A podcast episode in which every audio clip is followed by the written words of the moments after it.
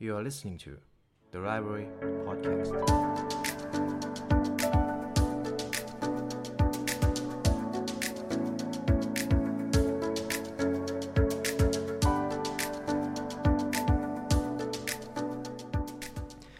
อิสรภาพที่จะเป็นตัวเองและพบที่ทางของตน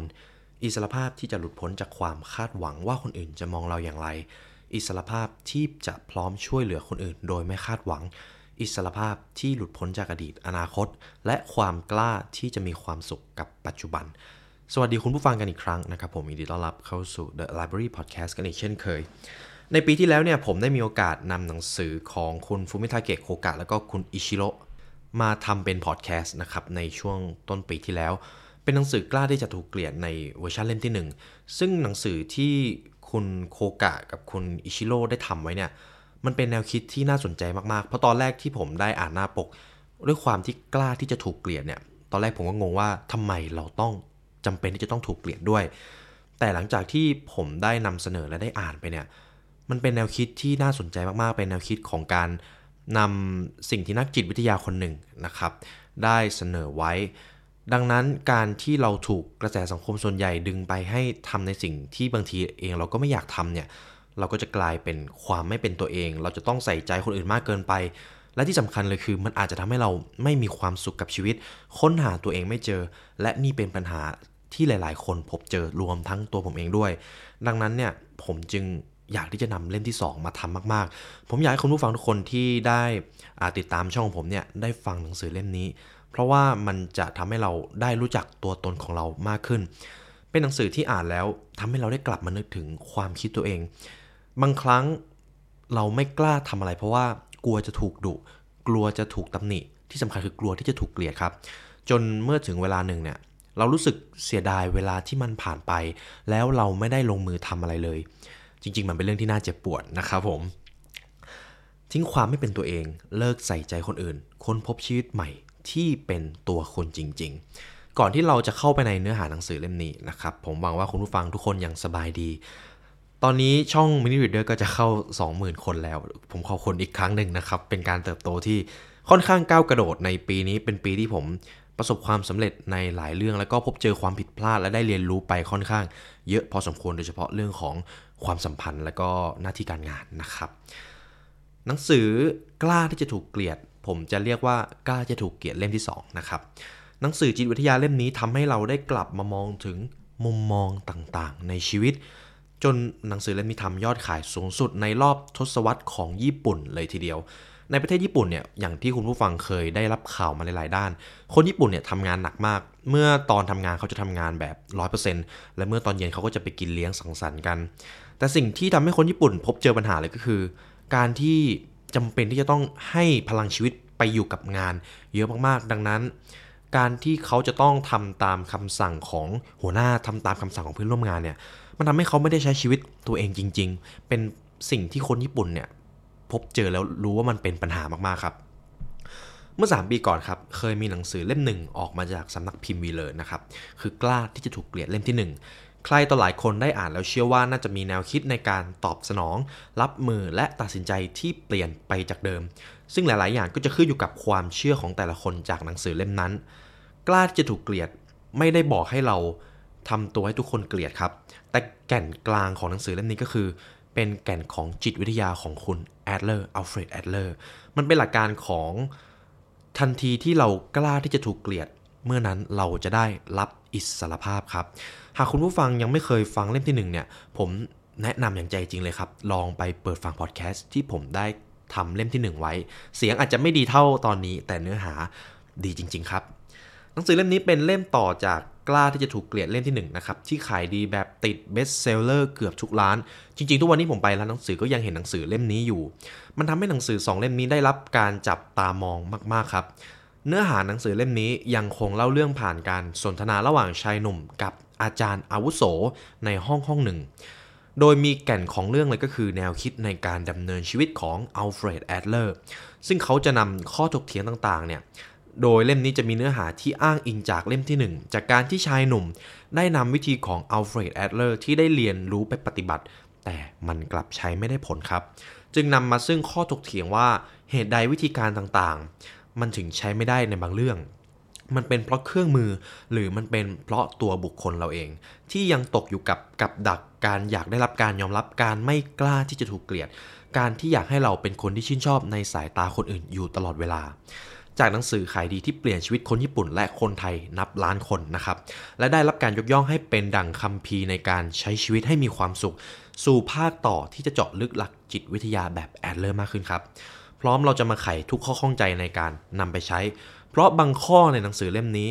อาจจะใช้ไม่ได้สำหรับบางคน แต่หลาย ๆ ข้อมันทำให้เราได้นำมาประยุกต์ใช้กับชีวิตแล้วมันได้ผล ซึ่งสิ่งที่ผมได้นำจากหนังสือเล่มหนึ่งไปใช้ก็คือ การที่รู้ว่าความทุกข์และความสุขเนี่ยทุกอย่างเลยมันเกิดจากความสัมพันธ์ มันทำให้เราได้เข้าใจถึงความสัมพันธ์มากขึ้นให้ความสำคัญ และก็สร้างสิ่งแวดล้อมด้วยความสัมพันธ์ที่ดีมากขึ้นครับ หนังสือเล่มนี้จะทำให้คุณผู้ฟังได้ค้นพบชีวิตที่เป็นของคนจริง ๆ ครับ แต่คำถามเดียวเลยที่ผมอยากจะถามก่อนเลยก็คือ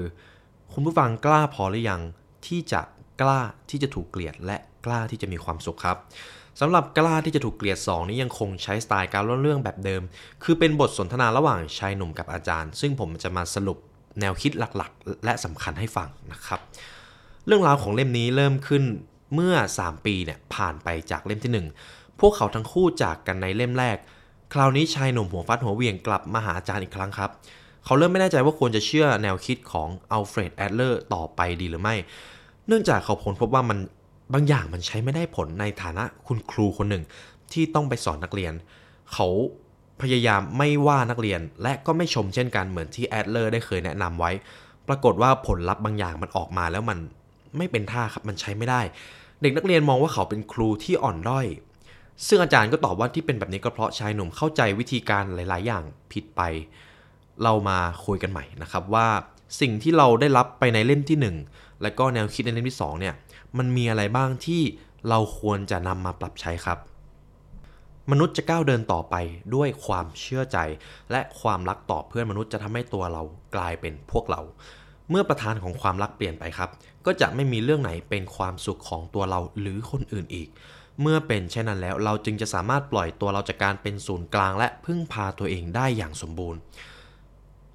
ส่วนที่1ครับ คนอื่นเลวร้ายส่วนเราช่างน่าสงสาร เดี๋ยวผมจะอธิบายหัวข้อนี้ให้ฟัง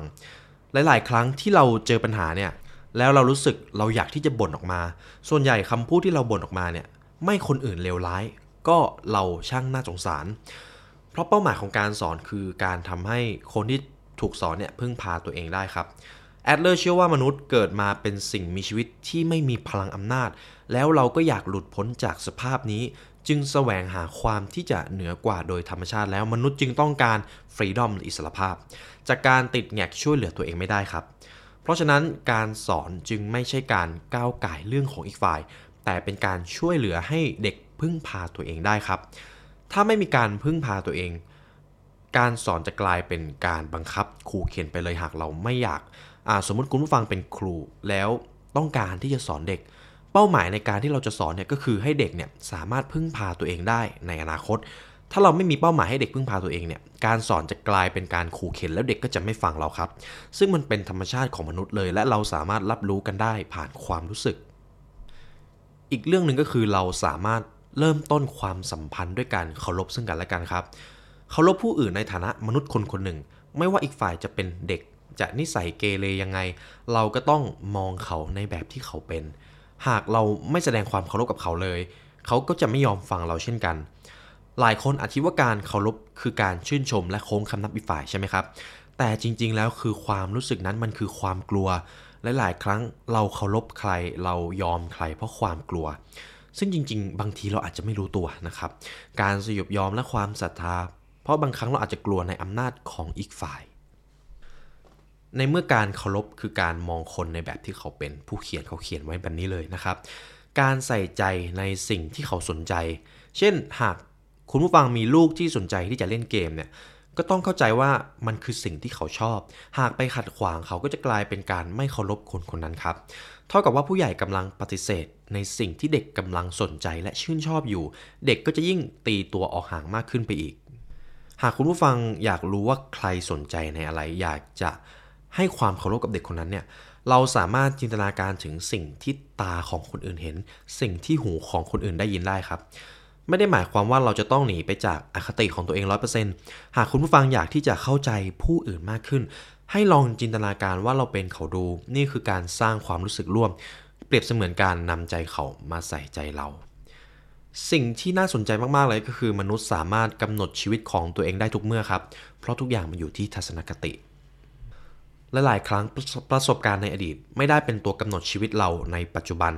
มันขึ้นอยู่กับว่าเราจะให้ความหมายแก่ประสบการณ์ในอดีตยังไงครับ อันนี้ผมก็เป็นเป็นหัวข้อหนึ่งที่ผมชอบมากๆ ปัจจุบันเป็นตัวกำหนดอดีตต่างหาก มนุษย์จะเอาแค่อดีตที่ตรงกับเป้าหมายของตัวเองในปัจจุบันมารองรับครับ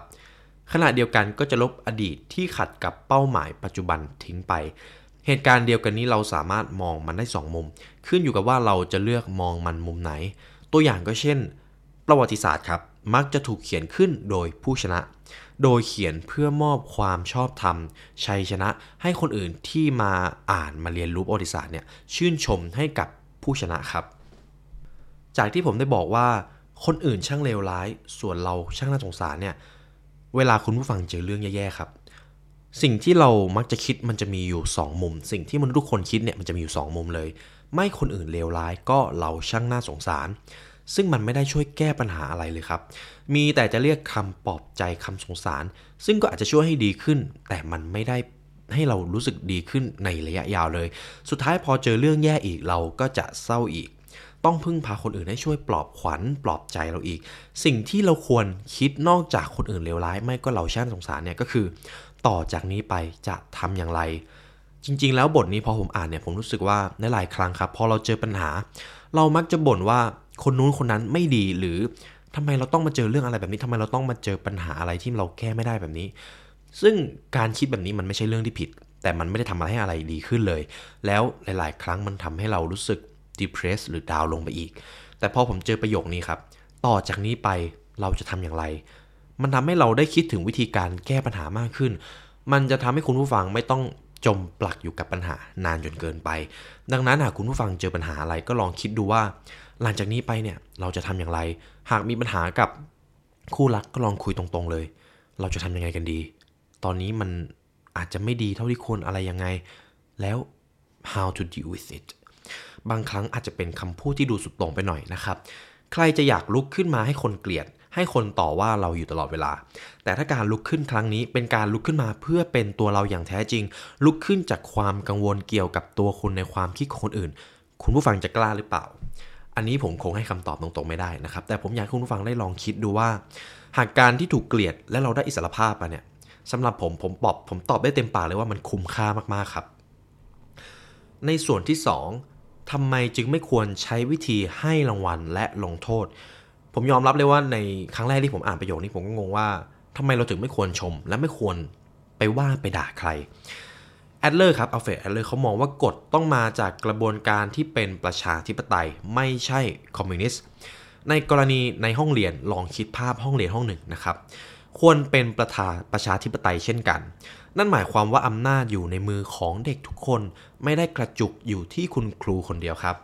หากคุณครูหลงตัวใช้อำนาจเมื่อไหร่ ก็จะเปรียบเสมือนผู้นำคอมมิวนิสต์ซึ่งหนึ่งในเครื่องมือที่พวกเขาใช้ก็คือการชมและการตำหนิครับ หากไม่ได้พูดถึงห้องเรียนก็อาจจะชีวิตการทำงาน เราก็อาจจะถูกควบคุมด้วยการชมและการด่าก็ได้ เดี๋ยวผมจะอธิบายให้ฟังครับ เด็กบางคนทำตัวไม่ดีเพราะรู้เท่าไม่ถึงการสิ่งที่ผู้ใหญ่ควรทำไม่ใช่การดูด่าครับ แต่เป็นการสอนให้รู้ แล้วถ้าเป็นเด็กที่ตั้งใจทำตัวไม่ดีล่ะ จริง ๆ แล้วพวกเขาก็จะมีเหตุผลเบื้องหลัง เราต้องเข้าใจ 5 ขั้นของพฤติกรรมก่อปัญหา แล้วเราจะเข้าใจว่าทำไมแอดเลอร์ไม่สนับสนุนให้ดุด่ากันนะครับ ทั้ง 5 ขั้นนี้ก็จะเป็นสาเหตุหลักๆ ที่ทำให้ใครหลายๆคนเนี่ยสร้างปัญหา หากคุณผู้ฟังมีคนที่รู้จักชอบสร้างปัญหาชอบก่อเรื่อง หรือจะเป็นลูกที่เกเรค่อนข้างเกเรก็จริง ๆ แล้ว 5 สาเหตุนี้จะเป็นสาเหตุหลักๆ ที่ทำให้เกิดเรื่องแบบนั้นครับ 5 ขั้นตอนนี้จะเป็นเป้าหมายที่แตกต่างกันออกไป เราควรที่จะแก้ไขให้เร็วครับ แก้ไขก่อนที่มันจะถล่มลึก เริ่มต้นที่ขั้นตอนแรกก็คือ หากเด็กคนนั้นต้องการการชื่นชม พวกเขาจะทำตัวดี เพราะอยากได้รับสถานะพิเศษในสังคม หากไม่มีใครชื่นชมเขาเลยก็จะเกิดการไม่พอใจ จริง ๆ แล้วไม่ใช่เรื่องที่เกิดเฉพาะเด็กนะครับ คนที่เป็นผู้ใหญ่ก็อาจจะรู้สึกว่าเราทำดีแทบตายเราไม่ได้รับการชื่นชมเลย เราจะรู้สึกน้อยใจใช่ไหมครับ จริง ๆ ผมก็เคยเป็นนะครับ และสิ่งที่เราควรทำก็คือ เราต้องสอนให้เด็กคนนั้นรู้ว่า ถึงจะไม่ได้เป็นคนพิเศษ แต่เขาก็ยังมีคุณค่าในตัวเขาอยู่ดี ซึ่งทำได้โดยการเคารพครับด้วยการหมั่นสังเกตพฤติกรรมของเขาใส่ใจในสิ่งที่เขาสนใจ เท่านี้เขาก็รู้สึกว่าเขาได้รับการเคารพแล้วครับ เป้าหมายขั้นที่2ครับคือการเรียกร้องความสนใจ ในเป้าหมายนี้จะเกิดขึ้นเมื่อไม่สามารถบรรลุเป้าหมายข้อแรกได้ นั่นก็คือไม่มีใครชื่นชมเขาเลย หรือบางคนอาจจะไม่อยู่ในจุดที่ได้รับคำชมแน่ ๆ ก็จะคิดว่าไม่ต้องชมผมก็ได้ครับ ผมขอแค่เป็นจุดเด่นก็พอ ต่อให้ต้องทำเรื่องแย่ๆแค่ไหน หรือโดนดุยังไง เขาเพียงต้องการที่จะเป็นคนที่มีสปอตไลท์ส่องมาหาเขา ดีกว่าโดนที่เพิกเฉยนะครับ อย่างน้อยก็ถือว่าได้มีที่ทางในสังคมแล้ว จริง ๆ แล้วเราสามารถรับมือกับเด็กพวกนี้ได้ด้วยวิธีการคล้าย ๆ กับขั้นแรกก็คือ ต้องเคารพแล้วบอกว่าเขาไม่จำเป็นต้องพยายามเป็นคนพิเศษ แค่เป็นอยู่ตอนนี้ก็มีคุณค่ามากพอแล้ว จริงๆแล้วผมไม่ได้ให้คุณผู้ฟังคิดถึงแค่เด็กนะครับ เราสามารถมองเด็กคนนี้เป็นใครก็ได้ อาจจะเป็นผู้ใหญ่ก็ได้ เพราะบางครั้งความเป็นเด็กหรือความเป็นผู้ใหญ่ไม่ได้ขึ้นอยู่กับอายุครับ แต่ขึ้นอยู่กับวุฒิภาวะ ส่วนเป้าหมายขั้นที่3นะครับ ตั้งแต่ขั้นนี้ขึ้นไปจะเริ่มรับมือยากแล้ว คุณอัลเฟรดแอลเลอร์เขาบอกไว้แบบนี้ เป้าหมายขั้นที่ 3 ก็คือช่วงชิงอำนาจ คนกลุ่มนี้จะไม่ฟังใครครับ จะท้าทายจะต่อต้าน และพร้อมมีปัญหาตลอดเวลา ชอบโอ้อวดอำนาจ และแสดงว่าตัวเองอยู่ในสถานะที่พิเศษกว่าคนทั่วไป ผู้ใหญ่มักจะดุด่า แต่หารู้ไหมว่ากำลังเล่นไปตามเกมของอีกฝ่าย เหมือนกับว่ายิ่งด่าเหมือนยิ่งยุครับ ส่วนเป้าหมายขั้นที่ 4 เป็นการแก้แค้นครับ เกิดจากการช่วงชิงอำนาจไม่สำเร็จ คนกลุ่มนี้จะถอยกลับมาตั้งหลัก และวางแผนแก้แค้น ในเมื่อไม่สามารถบรรลุเป้าหมาย 3 อันแรกได้ ซึ่งแสดงออกถึงการต้องการความรักความสนใจ พวกเขาก็จะเปลี่ยนไปต้องการการเกลียดชังแทน คุณผู้ฟังอาจจะรู้สึกว่าเฮ้ยมันมีด้วยเหรอคนที่พอไม่ได้รับความสนใจแล้วจะต้องการการถูกเกลียดแทนเนี่ยมันมีครับ แต่เราอาจจะยัง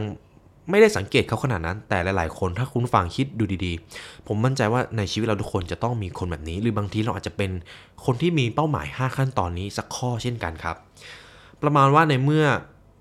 ทำยังไงก็ไม่ถูกรัก ก็เกลียดผมไปเลย แต่อย่างน้อยขอให้อยู่ในสายตาของคนอื่น ตัวอย่างเช่นสตอกเกอร์ครับ นอกจากนี้พฤติกรรมการทำร้ายตัวเองก็เป็นอีกวิธีแก้แค้นเช่นกัน เป็นการประกาศว่าที่เป็นแบบนี้ที่ฉันต้องเป็นแบบนี้ก็เพราะพวกแกสำหรับคนกลุ่มนี้ครับ เราควรให้คนนอกที่ไม่เกี่ยวข้อง หรือผู้เชี่ยวชาญมาช่วย เป้าหมายขั้นสุดท้ายครับ เป้าหมายขั้นที่ 5 คือการแสดงให้เห็นว่าไร้ความสามารถ ในเมื่อเขาทำทุกอย่างแล้วไม่สำเร็จก็จะถอดใจทุกคนก็ยังคงคอยมาจำจี้จำชัยบุ่นวายกับพฤติกรรมของเขา คาดหวังว่าพวกเขาจะเปลี่ยนแปลงตัวเองได้ครับ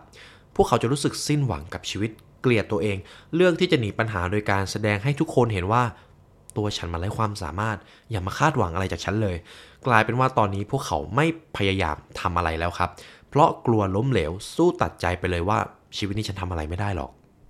มันสบายใจกว่าครับ จากนั้นไม่นานพวกเขาก็จะปักใจเชื่อว่าตัวเองโง่ขึ้นมาจริง ๆ ถ้าเจอขั้นนี้ ต้องปล่อยให้ผู้เชี่ยวชาญจัดการครับ ส่วนคุณครูนั้นมีหน้าที่หลักคือยับยั้งไม่ให้เด็กถลำลึกไปเกินกว่าขั้นที่ 3 ก็คือขั้นของการช่วงชิงอำนาจ ดังนั้นครับการดุด่าหรือลงโทษนั้นมันใช้สอนกับคนจริง ๆ ไม่ได้ เพราะถ้าได้ผลจริงคงไม่ต้องมีการทำบ่อยๆไม่ต้องมีการใช้ซ้ำๆการลงโทษและการดุด่าถ้ามันได้ผลมันควรจะได้ผลตั้งแต่แรกแล้วใช่ไหมครับ การดุด่าว่ากล่าวคือการทำลายความเคารพซึ่งกันและกันครับ ทำให้ความสัมพันธ์มันแย่ลง อาจจะเป็นเพื่อนร่วมงานอาจจะเป็นลูกหลานของคุณผู้ฟังเองเนี่ยการที่เราให้ความเคารพกันจริงๆ มันเป็นเรื่องที่สำคัญมาก การเคารพอาจจะไม่จำเป็นต้องถึงขั้นโค้งคำนับอะไรอย่างขนาดนั้น เพียงแค่ใส่ใจในสิ่งที่เขาสนใจเนี่ย ผมว่ามันก็เป็นอะไรที่พิเศษมากๆสำหรับความสัมพันธ์ความสัมพันธ์หนึ่งนะครับ เป้าหมายสูงสุดของการสื่อสารก็คือ การทำให้เกิดความเห็นพ้องต้องกันและกัน ซึ่งการสื่อสารครับจะต้องใช้เวลาและการลงทุนลงแรงไปกับมัน ท้ายที่สุดแล้วหากคนเราเบื่อที่จะพูดคุยกันต่อ เบื่อที่จะสารความสัมพันธ์กันต่อ ก็จะลงเอยด้วยการใช้ความรุนแรงครับ ซึ่งเป็นการสื่อสารที่ใช้ต้นทุนต่ำเป้าหมายคือเพื่อให้อีกฝ่ายยอม พฤติกรรมรุนแรงนั้น มันไม่ใช่แค่การทำร้ายร่างกายนะครับ แต่หมายถึงกริยาก้าวร้าวหรือคำพูดดุด่าก็ถือว่ารุนแรงเช่นกันแอดเลอร์เขาบอกว่าการดุด่ากันเนี่ยมันเป็นการสื่อสารที่ ต้นทุนต่ำมากๆ แต่ผลลัพธ์ที่ตามมาเนี่ยมันไม่ได้คุ้มกันเลย เพราะว่าการที่เราใช้อารมณ์หรือใช้ความรุนแรงทางคำพูดใช้กับอีกฝ่ายเนี่ยจริง ๆ แล้วมันทำได้ง่ายใช่ไหมครับ เพราะว่าถ้าเรามีอารมณ์ที่ไม่ดีเนี่ยเราก็จะสามารถพูดคำพูดที่มันรุนแรงกับเขาได้ง่าย ๆ มันเป็นการบังคับให้เขาทำในสิ่งที่เราต้องการ มันใช้ต้นทุนต่ำครับ มันใช้เพียงแค่อารมณ์ในการพาให้เราพูดออกไป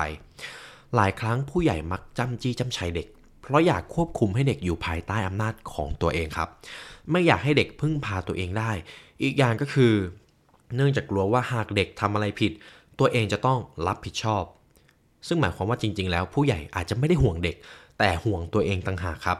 ผู้ใหญ่ควรให้อิสระและปล่อยให้เด็กได้คิดและตัดสินใจเอง ทำหน้าที่สนับสนุน และคอยเฝ้าดูในระยะห่างที่ไม่ใกล้ไม่ไกลเกินไป ทำให้เด็กๆรู้สึกว่า เอ้ย เราเด็กคนนี้สามารถพึ่งพาตัวเองได้ ชีวิตเขาเขาสามารถเลือกทางเดินชีวิตตัวเองได้ครับ ในส่วนที่ 3 ของหนังสือเล่มนี้ จากการแข่งขันไปสู่การร่วมมือ ในขณะที่ผมได้พูดว่าการดุด่าว่ากล่าว ไม่ควรถูกนำมาใช้คำชมก็ไม่ควรถูกนำมาใช้ เช่นกันครับ เพราะมันเป็นการประเมินคนที่ไร้ความสามารถโดยคนที่มีความสามารถ เดี๋ยวผมให้คุณผู้ฟังลองนึกภาพ การชมใครคนหนึ่งเนี่ยบางครั้งมันเป็นการประเมินคนที่ไม่มีความสามารถ โดยคนที่เหนือกว่า หรือมีความสามารถมากกว่า ดังนั้นเป้าหมายของการชมบางครั้งมันเพื่อที่จะควบคุมอีกฝ่ายให้อยู่ในระเบียบหรือความต้องการของคนที่ชมนะครับ เมื่อมีคนที่ปรารถนาการชื่นชมมาอยู่รวมกัน สังคมจะเกิดการแข่งขันตามมา คุณผู้ฟังลองคิดถึงหน่วยงานหรือองค์กรที่คนที่ทำงานทุกคนเนี่ยต้องการคำชมกันหมดเลย อยากได้คำยินยอม อยากได้คำสรรเสริญสุดท้ายมันจะเกิดการแข่งขันครับ แล้วความสัมพันธ์ในที่ทำงานนั้นมันจะเละครับผม มันเป็นเรื่องที่มันเกิดกันหลาย ๆ ที่แล้วเราก็ผมมั่นใจว่าคุณฟังจำเป็นที่จะต้องเจอเรื่องแบบนี้ในชีวิตแน่นอน เราจะมองว่าคนอื่นเป็นศัตรูครับ ดังนั้นวิธีให้รางวัลและการลงโทษเป็นสิ่งที่ห่างไกลจากความเป็นดิโมคราซีหรือความเป็นประชาธิปไตยมากที่สุดครับ เพราะประชาธิปไตยคือสังคมที่ขับเคลื่อนบนพื้นฐานของการร่วมมือไม่ใช่การแข่งขัน ทุกคนจะมองว่าคนอื่นๆ เป็นมิตร ไม่มีการแบ่งชนชั้น ไม่มีผู้แพ้ผู้ชนะครับ เพราะมนุษย์ทุกคนล้วนมีความรู้สึกต่ำต้อยในช่วงที่ยังเป็นเด็ก เพราะตอนที่เราเป็นเด็กเราไม่สามารถพึ่งพาตัวเองได้ เราจะไปกินข้าวเราก็จะต้องให้คนมาป้อน เราอยากที่จะทำอะไรเราก็จะต้องร้องไห้ ดังนั้นตอนเด็กเราเป็นสัตว์ที่เราเป็นสัตว์ตัวหนึ่งที่ตอนเด็กๆ เราไม่สามารถพึ่งพาตัวเองได้ มันทำให้มนุษย์ทุกคนรู้สึกว่า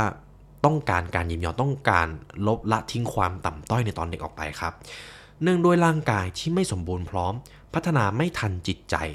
ปัญหาคือผู้ใหญ่มักมองแค่รูปลักษณ์ภายนอกซึ่งกันและกันครับ จึงปฏิบัติด้วยเหมือนเด็ก จึงไม่แปลกครับ ที่เด็กจะรู้สึกต่ำต้อย เพราะพวกเขาไม่ได้ถูกมองในฐานะมนุษย์คนหนึ่งที่เท่าเทียม แต่ความอ่อนแอของมนุษย์มันมีข้อดีครับ เพราะมันเป็นแรงผลักดันให้เราสร้างสิ่งต่างๆ ขึ้นมาได้ เพราะว่าเรามีความอ่อนแอ นอกจากนี้เพราะเราอ่อนแอมนุษย์จึงสร้างสังคมขึ้นมา เพื่อใช้ชีวิตอยู่บนความสัมพันธ์แบบร่วมมือกัน คุณผู้ฟังลองคิดดูว่าหากกอริลลาหนึ่งตัวกับคนหนึ่งคนมาสู้กันเนี่ยใครจะชนะ ผมตอบได้เลยว่ากอริลลาสามารถฉีกมนุษย์ออกเป็นครึ่งท่อนได้ แต่ถ้ากอริลลา1,000 ตัวกับมนุษย์ 1,000 คนมาสู้กัน อันนี้เราก็จะรู้เลยว่ามนุษย์ชนะแน่นอน เพราะว่าต่อให้มนุษย์มีร่างกายที่อ่อนแอ ไม่สามารถจับกอริลลามาฉีกเป็นชิ้นได้ แต่เรามีสิ่งที่ การประดิษฐ์คิดค้นนวัตกรรมขึ้นมา ด้วยความที่เราอ่อนแอเนี่ยแหละ เราเลยสร้างสิ่งเป็นเครื่องทุนแรงเราทำให้เราสามารถชนะเผ่าพันธุ์อื่น ๆ ได้ในในในโลกนะครับ มนุษย์ไม่สามารถดำเนินชีวิตคนเดียวอย่างโดดเดี่ยวได้ เราจึงเป็นสัตว์สังคมครับ ดังนั้นความรู้สึกเป็นส่วนหนึ่งของสังคม จึงถือเป็นหนึ่งในเอกลักษณ์ของความเป็นมนุษย์ครับความรู้สึกเป็นส่วนหนึ่งของสังคมก็คือการอยากได้การยอมรับในกลุ่มที่เราอยู่ อยากได้ ความรู้สึกว่าเอ้ยเราก็เป็นส่วนหนึ่งในกลุ่มนี้ แต่จริง ๆ แล้วหากเรามีความรู้สึกที่ต้องการการเป็นส่วนหนึ่งมากจนเกินไปเนี่ยมันเท่ากับว่าตอนนั้นเราอาจจะไม่ได้ใช้ชีวิตของเราจริง ๆ ครับ โดยพื้นฐานแล้วมนุษย์ต้องการที่ทางในสังคม เพราะความโดดเดี่ยวเปรียบเสมือนการตายทั้งเป็นในสังคม จากงานวิจัยทางจิตวิทยานะครับ หากมนุษย์จำเป็นที่จะต้องอยู่โดดเดี่ยวเป็นเวลานานเนี่ย มันเปรียบเสมือนการตายทั้งเป็นในโลกที่ มีสังคมอยู่ วิธีการที่หลายคนสร้างที่ทางให้ตัวเองก็คือการพยายามทำให้ตัวเองเป็นคนพิเศษครับ ให้คนอื่นยอมรับ ทั้งที่จริง ๆ แล้วมันคือการพึ่งพาคนอื่น และจะใช้ชีวิตแบบที่ต้องเรียกร้องจากคนอื่น เราจะไม่มีวันมีความสุขอย่างแท้จริง หนทางแก้ไขครับ คือเราต้องกล้าที่จะยอมรับความเป็นตัวของตัวเอง ยอมรับสิ่งที่เราเป็น ยอมรับความอ่อนแอ ยอมรับจุดเด่นของตัวเอง แม้จะไม่ใช่คนพิเศษหรือคนเด่นดังก็ไม่เป็นไร แค่ยอมรับตัวเองในแบบที่เป็นและพอใจกับมัน เพราะมนุษย์ทุกคนย่อมมีความโดดเด่นแตกต่างกันไปครับ ในส่วนที่ 4 จงให้แล้วท่านจะได้รับ เพื่อให้เราสามารถดำเนินชีวิตอยู่ในสังคมได้อย่างมีความสุขนะครับ มนุษย์จำเป็นต้องบรรลุภารกิจของชีวิตทั้ง 3 อย่างให้คุณผู้ฟังลองนึกดูก็จะมีการเงินการไม่ใช่การเงินครับขออภัย จะมีการงานสังคมและก็ความรัก ซึ่งล้วนแล้วแต่เกี่ยวข้องกับความสัมพันธ์กับผู้คน การงานเราเกี่ยวกับเพื่อนร่วมงานใช่ไหมครับ สังคมเราเกี่ยวกับคนทั่วไป คนที่เราเจอในชีวิตประจำวันคนที่เราเดินผ่านกันไป และความรักก็จะเป็นคนในครอบครัวครับ จึงอาจเรียกอีกอย่างได้ว่าความสัมพันธ์กับเพื่อนร่วมงาน ความสัมพันธ์กับเพื่อนฝูง และความสัมพันธ์กับคนรัก ที่เน้นเรื่องความสัมพันธ์เพราะความสุขและความทุกข์ของมนุษย์ ล้วนมาจากความสัมพันธ์กับคนอื่น อย่างที่ผมบอกนะครับ ทุกความรู้สึกความเป็นทุกข์ความเป็นสุข มันเกิดขึ้นเพราะความสัมพันธ์ ถ้าโลกนี้ไม่มีความสัมพันธ์ ถ้ามนุษย์คนหนึ่งไม่มีความสัมพันธ์เลย มันจะเหมือนชีวิตที่หัวใจมันจะมีกราฟขึ้นลงขึ้นลงใช่ไหมครับ แต่หัวใจคนนี้เขาจะเป็นเส้นตรงเลย ความเชื่อถือคือการเชื่ออย่างมีเงื่อนไขครับ เช่น หากธนาคารเชื่อว่าเราจะจ่ายหนี้ได้เมื่อดูจากทรัพย์สินของเรา เขาจะเชื่อในสิ่งที่เรามี ไม่ได้เชื่อที่ตัวเรา ส่วนความเชื่อใจครับ คือการเชื่ออย่างไร้เงื่อนไข คือการเชื่อที่ตัวตนของคนคนนั้นจริง ๆ ความเชื่อใจเป็นการเชื่อตัวเองที่เชื่อคนอื่นด้วย เพราะถ้าไม่มั่นใจในการตัดสินใจของตัวเอง เราก็ย่อมอยากได้หลักประกันครับ ดังนั้นเราจะเชื่อใจคนอื่นได้ก็ต่อเมื่อเราเชื่อใจตัวเอง ความเชื่อที่เรามอบให้ในความสัมพันธ์เนี่ยมันก็จะมีหลายรูปแบบ อย่างธนาคารก็จะเชื่อเราโดยที่มีเงื่อนไขใช่ไหมครับ ดูจากทรัพย์สินของเรา แต่การเชื่อใจคนคนหนึ่งเชื่อใจในความสัมพันธ์เนี่ย มันคือการเชื่อใจอย่างไรเงื่อนไขครับ ความสัมพันธ์ด้านการงานจะตั้งอยู่บนความเชื่อถือ ส่วนความสัมพันธ์ด้านสังคมจะตั้งอยู่บนความเชื่อใจครับ คุณแอดเลอร์เขาบอกว่างานที่เราทำในทุกวันนี้หน้าที่การงานของทุกคนเราทำเพื่อความอยู่รอด การอยู่รวมกันเป็นกลุ่มทำให้มนุษย์รู้จักการแบ่งงานกันทำครับ หากเราไม่เชื่อถือคนอื่น ก็จะไม่สามารถร่วมมือกันได้เลย ภารกิจด้านการงานเป็นความสัมพันธ์แบบจำเป็นต้องร่วมมือกัน ไม่ใช่ว่าร่วมมือกัน เพราะ ชอบกันหรือเชื่อใจกันอะไรทั้งนั้นนะครับ หากให้เรามองถึงในสังคมที่ทุกวันนี้เราแบ่งงานกันทำจริง ๆ มันเป็นสิ่งที่ทำให้มนุษย์เนี่ยวิวัฒนาการมาไกลมากอย่างหนึ่งเลยก็คือ เราแบ่งงานกันเป็นเรารู้ว่าเราสามารถแบ่งงานนี้ให้ใคร เราสามารถแบ่งงานนี้ใครแล้วเราจะทำอะไร แค่ทำสิ่งต่างๆ โดยคำนึงถึงประโยชน์ของตัวเองไปเรื่อยๆ สุดท้ายมันจะกลายเป็นการช่วยเหลือคนอื่นไปโดยปริยายครับ เพราะแต่ละคนก็จะมีจุดเด่นมีความเก่งแตกต่างกันไป และความเก่งนี้ก็จะช่วยเสริมงานของคนอื่นๆได้ ดังนั้นงานที่เราทำทุกๆงานมันจะมีคุณค่าในตัวของมันครับ เพราะต่างก็ส่งผลถึงกันไม่มีงานไหน ต่ำต้อยกว่างานไหนๆเลยในโลกนี้ คุณค่าของงานไม่ได้ถูกตัดสินที่ประเภทของงานหรืองานที่เราทำครับ แต่ตัดสินกันถึงทัศนคติหรือท่าทีที่มีต่องาน ถ้าคุณผู้ฟังเป็นคนที่มุ่งมั่นตั้งใจ กระตือรือร้น งานนั้นก็จะรู้สึกว่าเอ้ยเรารักงานนี้มากๆเพราะเราทุ่มแรงทุ่มทุ่มเวลาให้มันไปเยอะมากๆ งานนั้นมันจะมีคุณค่าในสายตาของคนอื่นๆ ขึ้นมาทันทีครับ คุณผู้ฟังน่าจะเคยได้ยินเรื่องของแม่บ้านคนหนึ่งที่เขาเป็นแม่บ้านอยู่ในองค์การนาซาเขาทำความสะอาดที่นั่น แล้วมีคนคนหนึงไปถามว่า ป้าตอนนี้ป้ากำลังทำอะไรอยู่ ป้าเขาบอกว่าสิ่งที่เขาทำเนี่ยเขากำลังพานักบินอวกาศ ขึ้นไปบนอวกาศ ทั้งๆที่หลายคนอาจจะมองว่าป้าคนนี้เขาเป็นแค่แม่บ้านใช่ไหมครับ แต่ทัศนคติที่ป้าคนนี้เขามีต่องานเนี่ย มันทำให้ผมรู้สึกว่าสิ่งที่เขาทำมันดูมีค่าสูงมากๆขึ้นมาทันที เพราะเขารู้ว่าสิ่งที่เขาทำมันสามารถส่งผลกระทบทางบวกไปให้คนอื่นได้ครับ คุณค่าของงานจึงไม่สามารถตัดสินแค่หน้าที่ของงานหรือหน้างานนั้นๆ แต่เราควรตัดสินที่ทัศนคติที่คนคนนั้นมีต่องาน อันนี้มันจึงเป็นสิ่งที่สำคัญมากๆ เพราะทุกวันนี้ทุกๆ องค์กรเขาก็จะดูว่าคนที่มาทำงานในองค์กรนั้นเนี่ยมีทัศนคติมีวายที่ตรงกับผู้บริหารหรือเปล่า เพราะถ้าไม่ตรงการร่วมงานก็จะเป็นไปได้ยากต่อให้คนคนนั้นจะเก่งสักเพียงใดก็ตามครับ คุณแอลเลอร์ก็บอกว่าความสัมพันธ์ระหว่างครูกับนักเรียน ดูเผินๆเหมือนจะเป็นความสัมพันธ์ด้านการงานใช่ไหมครับ แต่จริงๆ แล้วมันคือความสัมพันธ์ด้านสังคม เพราะการสอนที่ดีนั้นต้องเริ่มต้นที่การเคารพและเชื่อใจอีกฝ่ายในตัวตนที่เขาเป็น ไม่สำคัญว่าเราจะได้หรือไม่ได้อะไรมาบ้างครับ ทุกอย่างขึ้นอยู่กับว่า เราจะใช้สิ่งที่มีอยู่ให้เป็นประโยชน์ได้อย่างไร ไม่ว่าอีกฝ่ายจะเป็นใคร เราก็จะสามารถเคารพและเชื่อใจเขาได้ มันเป็นการตัดสินใจของเราเอง มันเป็นสิ่งที่เราต้องควบคุมเองครับ ถ้าคุณผู้ฟังรักตัวเองไม่เป็น ก็จะไม่สามารถรักคนอื่นได้ และถ้าไม่สามารถเชื่อใจตัวเองได้ก็จะไม่สามารถเชื่อใจคนอื่นได้เช่นกันครับ แน่นอนว่ามนุษย์ไม่สามารถเข้าใจกันได้ตลอดเวลา บางครั้งก็จะมีการทะเลาะเบาะแว้งกันบ้าง จึงต้องเชื่อเชื่อใจกันเท่านั้น ทุกความสัมพันธ์จะต้องมีใครสักคนที่เริ่มก่อนครับ จะต้องมีใครสักคนที่เริ่มเชื่อใจก่อน เริ่มทักทายก่อนคำแนะนำก็คือคุณผู้ฟังควรจะเป็นฝ่ายเริ่มก่อนครับ ถึงแม้คนอื่นจะไม่มีท่าทีที่อยากจะ เชื่อใจเราไม่มีท่าทีอยากจะเล่นด้วย มันไม่ใช่ธุระของเขาครับ มันไม่ใช่สิ่งที่เราควบคุมได้ คุณแอดเลอร์เขาบอกว่าไม่ต้องไปกังวลทำสิ่งที่เราควรทำก็พอ การเชื่อคนอื่นอย่างไรเงื่อนไข และให้ความเคารพเนี่ยมันคือการให้ในรูปแบบหนึ่งครับ ปกติแล้วคนที่จะให้มักเป็นคนที่มีฐานะมั่งคั่ง ไม่อย่างนั้นคงไม่มีอะไรจะให้หากคุณผู้ฟังมองในมุมนี้ เราต้องทำจิตใจให้มั่งคั่งก่อนครับ แล้วนำความมั่งคั่งนี้ไปมอบให้กับคนอื่น ดังนั้นครับเราไม่ต้องรอให้อีกฝ่ายเป็นฝ่ายเคารพเราก่อน เราควรที่จะเริ่มก่อนด้วยซ้ำหากคุณผู้ฟังสามารถทำได้ ผลดีมันจะเกิดขึ้นกับตัวคุณผู้ฟังเองเลยนะครับ เราจะรู้สึกว่าหลาย ๆ ความสัมพันธ์เนี่ยมันดีขึ้น เพราะว่าเราเป็นฝ่ายเริ่มก่อน หลาย ๆ ครั้งเราอยากที่จะให้อีกฝ่ายเนี่ยเข้ามาทักทาย ให้อีกฝ่ายเข้ามาเชื่อใจเรา สุดท้ายมันเลยไม่มีการเชื่อใจเกิดขึ้น มันเลยเป็นความเคลือบแคลงใจ มันทำให้ความสัมพันธ์ที่เชื่อใจซึ่งกันและกันเนี่ยมันเกิดขึ้นได้ยากครับ ในบทที่ 5 ของหนังสือเล่มนี้ เลือกชีวิตที่มีความรักครับ คุณแอดเลอร์เขาบอกว่าโดยทั่วไปแล้วความรักที่คนเราพูดถึงมักจะมีแต่ความรักในแบบเทพนิยาย เป็นความรักในอุดมคติ กับความรักแบบสัตว์ครับ ที่เกิดจากสัญชาตญาณไม่ค่อยมีการโฟกัสถึงความรักแบบมนุษย์เลย เพราะว่าสิ่งที่เราพูดถึงก็จะเป็นความรักแบบเทพ หรือความรักในรูปแบบของ สัตว์ประเภทหนึ่ง แต่ความรักแบบมนุษย์เป็นยังไงเดี๋ยวผมจะมาอธิบายให้ฟังครับ เวลาเรามีความรักนะครับ มนุษย์ไม่ได้อยู่ในสภาวะตกหลุมรักครับ เพราะถ้านี่คือความรักจริง ๆ ไม่ว่าใครก็ทำได้ ไม่มีค่าพอให้เป็นภารกิจของชีวิตด้วยซ้ำสาเหตุที่ภารกิจด้านความรักทำได้ยาก เพราะมันเป็นสิ่งที่ต้องทุ่มเทใจสร้างขึ้นมาจากศูนย์ครับ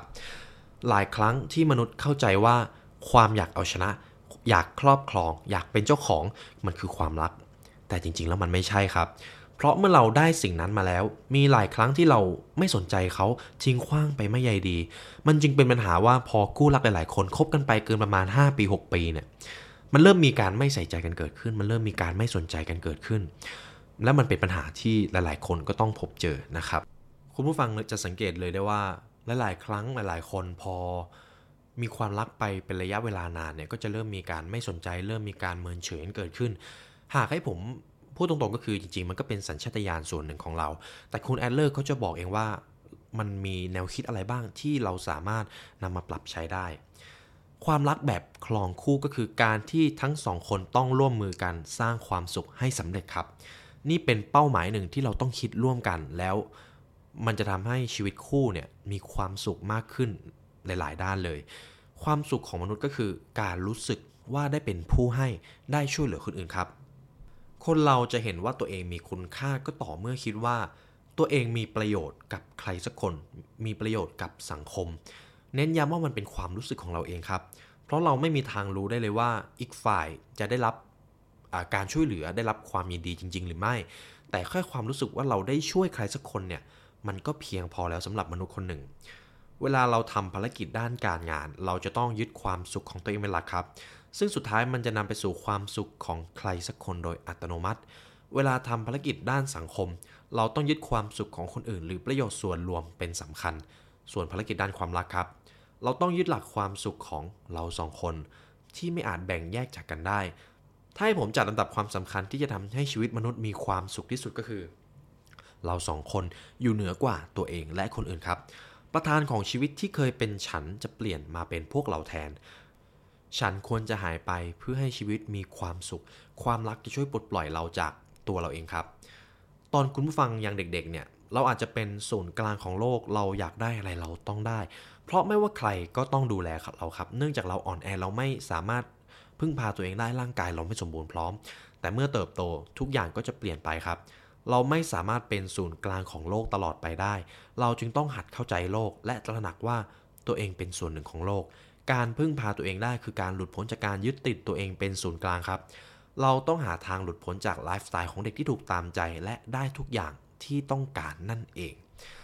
ในตอนที่คุณผู้ฟังอยางเด็กๆเนี่ยเรามีชีวิตอยู่ได้เพราะความรักของพ่อแม่ใช่ไหมครับ เมื่อเราเติบโตมาได้จนอายุประมาณ 10 ขวบ เราจะตัดสินใจเลือกไลฟ์สไตล์ด้วยตัวเองในขณะที่ยังต้องพึ่งพาคนอื่นในการเอาชีวิตรอด ซึ่งนั่นหมายความว่าเป้าหมายสูงสุดจึงได้แก่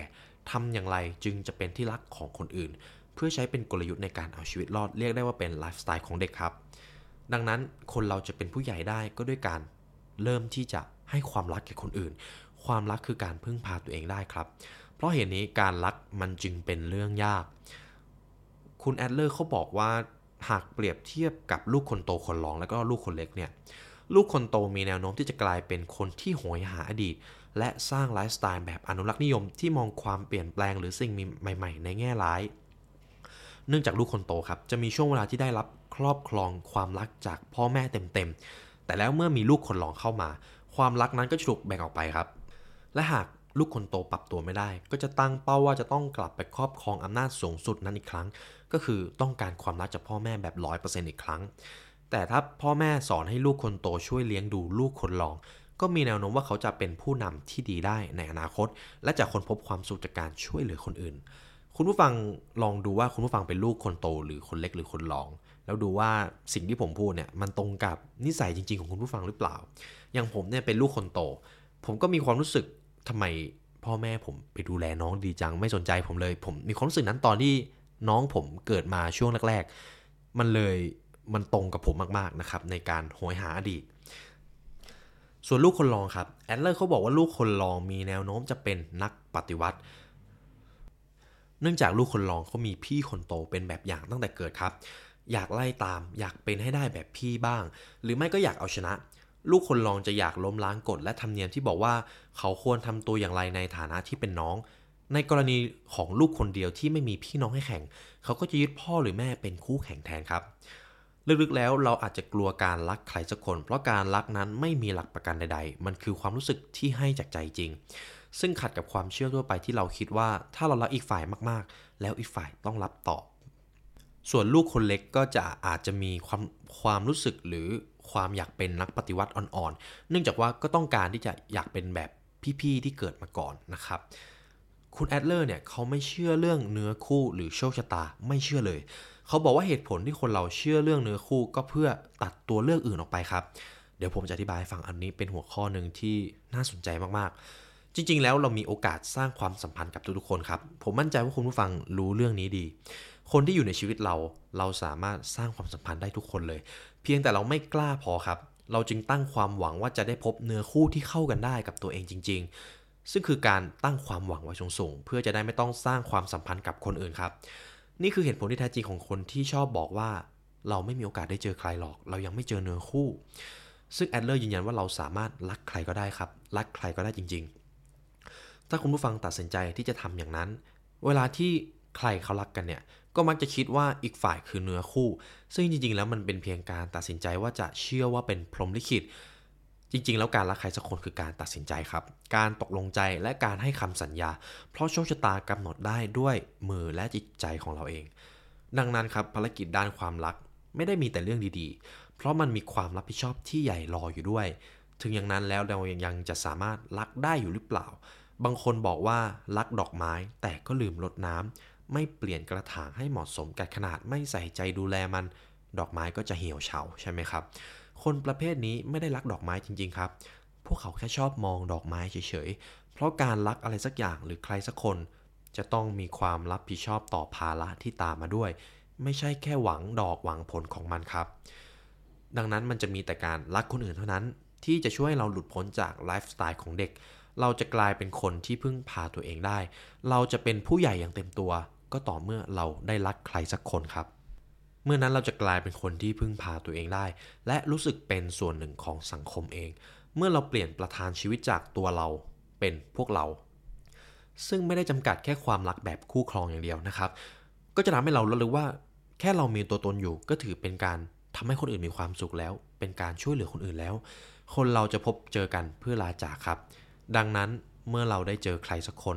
เราต้องพยายามรักษาความสัมพันธ์ให้ดี เพื่อนำไปสู่การลาจากที่ดีที่สุด เราจึงจะได้รู้สึกว่าดีใจจริง ๆ ที่ได้เจอคนคนนี้ และได้ใช้เวลาร่วมกัน ดังนั้นครับจงรักคนอื่น จงพึ่งพาตัวเอง และจงเลือกวิถีชีวิตของตัวเอง พร้อมกล้าที่จะถูกเกลียดครับ นี่ก็เป็นเนื้อหาหลักๆ ของหนังสือเล่มนี้เป็นหนังสือที่ค่อนข้างกินใจผมมากๆ เพราะว่ามันทำให้ผมได้มาคิดเลยว่าภารกิจในชีวิตของเราก็จะมีการงานสังคมแล้วก็ความรัก เพราะความทุกความสุขทุกอย่างเนี่ยมันเกิดจากความสัมพันธ์ ถ้าเรามีความสัมพันธ์ดี มีความสัมพันธ์ที่รอบๆข้างเป็นบวก ชีวิตเราก็จะมีความสุขขึ้นโดยที่มีการเปลี่ยนแปลงอย่างเห็นได้ชัด และผมมั่นใจเลยว่าคุณผู้ฟังน่าจะคิดถึงความสัมพันธ์ในชีวิตได้ค่อนข้างเยอะ กล้าที่จะถูกเกลียดเล่มที่2เนี่ยก็มีการนำเนื้อหาของเล่มที่ 1 มาบางบางข้อนะครับ เพราะว่ามันเป็นเนื้อหาที่ดีจริง ๆ แล้วคนญี่ปุ่นเนี่ยนำไปใช้ได้เยอะมากๆ และคนไทยหลาย ๆ คนครับ อยากให้ผมทำหนังสือพอดแคสต์เล่มนี้ ผมก็จัดให้ตามคำขอนะครับ เป็นหนังสือที่อ่านแล้วอบอุ่นหัวใจจริง ๆ ผมอยากให้คุณผู้ฟังได้ลองซื้อมาอ่านจากร้านหนังสือชั้นนาทั่วไปนะครับ หรือจะซื้อออนไลน์ก็ได้ ไว้เรามาเจอกันใน The Library Podcast episode หน้านะครับ วันนี้ผมรู้สึกดีมากๆที่ได้อ่านหนังสือเล่มนี้ ไว้เรามาเจอกันใหม่ครับ สวัสดีครับ